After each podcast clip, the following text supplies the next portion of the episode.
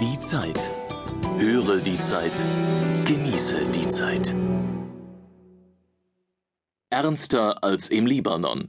Wenn Iran im Atomstreit nicht einlenkt, droht der Welt eine Krise, die selbst über den Nahostkrieg hinausgeht. Von Matthias Nass. Die Zeit, Ausgabe 35 vom 24. August 2006. Die Trümmer im Libanon rauchen noch, da zieht eine Krise herauf, die weit bedrohlicher ist als der Krieg zwischen Israel und Hisbollah. Der Atomstreit mit Iran ist durch die Antwort, die Teherans Chefunterhändler am Dienstag dieser Woche den Botschaftern Amerikas, Englands, Frankreichs, Russlands, Chinas und Deutschlands überreicht hat, nicht entschärft worden. Trotz mancher rhetorischer Girlanden, in denen Iran seine Bereitschaft zu ernsthaften Verhandlungen bekundet, ist die 20-Seiten-Replik im Kern ein schroffes Nein. Eine vollständige Unterbrechung der Urananreicherung, wie vom UN-Sicherheitsrat verlangt, steht für das Regime weiterhin nicht zur Debatte. Irans oberster geistlicher Führer, Ayatollah Ali Khamenei, hatte schon zuvor klargestellt, Iran hat seine Entscheidung getroffen und wird sein Atomprogramm, so Gott will, mit Macht fortsetzen und am Ende dessen süße Früchte ernten. Der Sicherheitsrat hatte Ende Juli eine Frist gesetzt. Entweder suspendiere Iran bis zum 31. August die Urananreicherung oder dem Land drohten wirtschaftliche und diplomatische Sanktionen. Im jahrelangen Nuklearkonflikt war dies das erste völkerrechtlich verbindliche Ultimatum.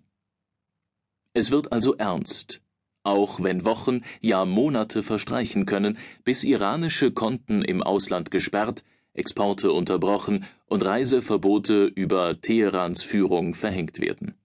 China und Russland dürften Strafmaßnahmen noch einmal hinauszögern, aber beide hätten der Sicherheitsratsresolution kaum zugestimmt, wären sie nicht im Prinzip bereit, auch den nächsten Schritt zu tun.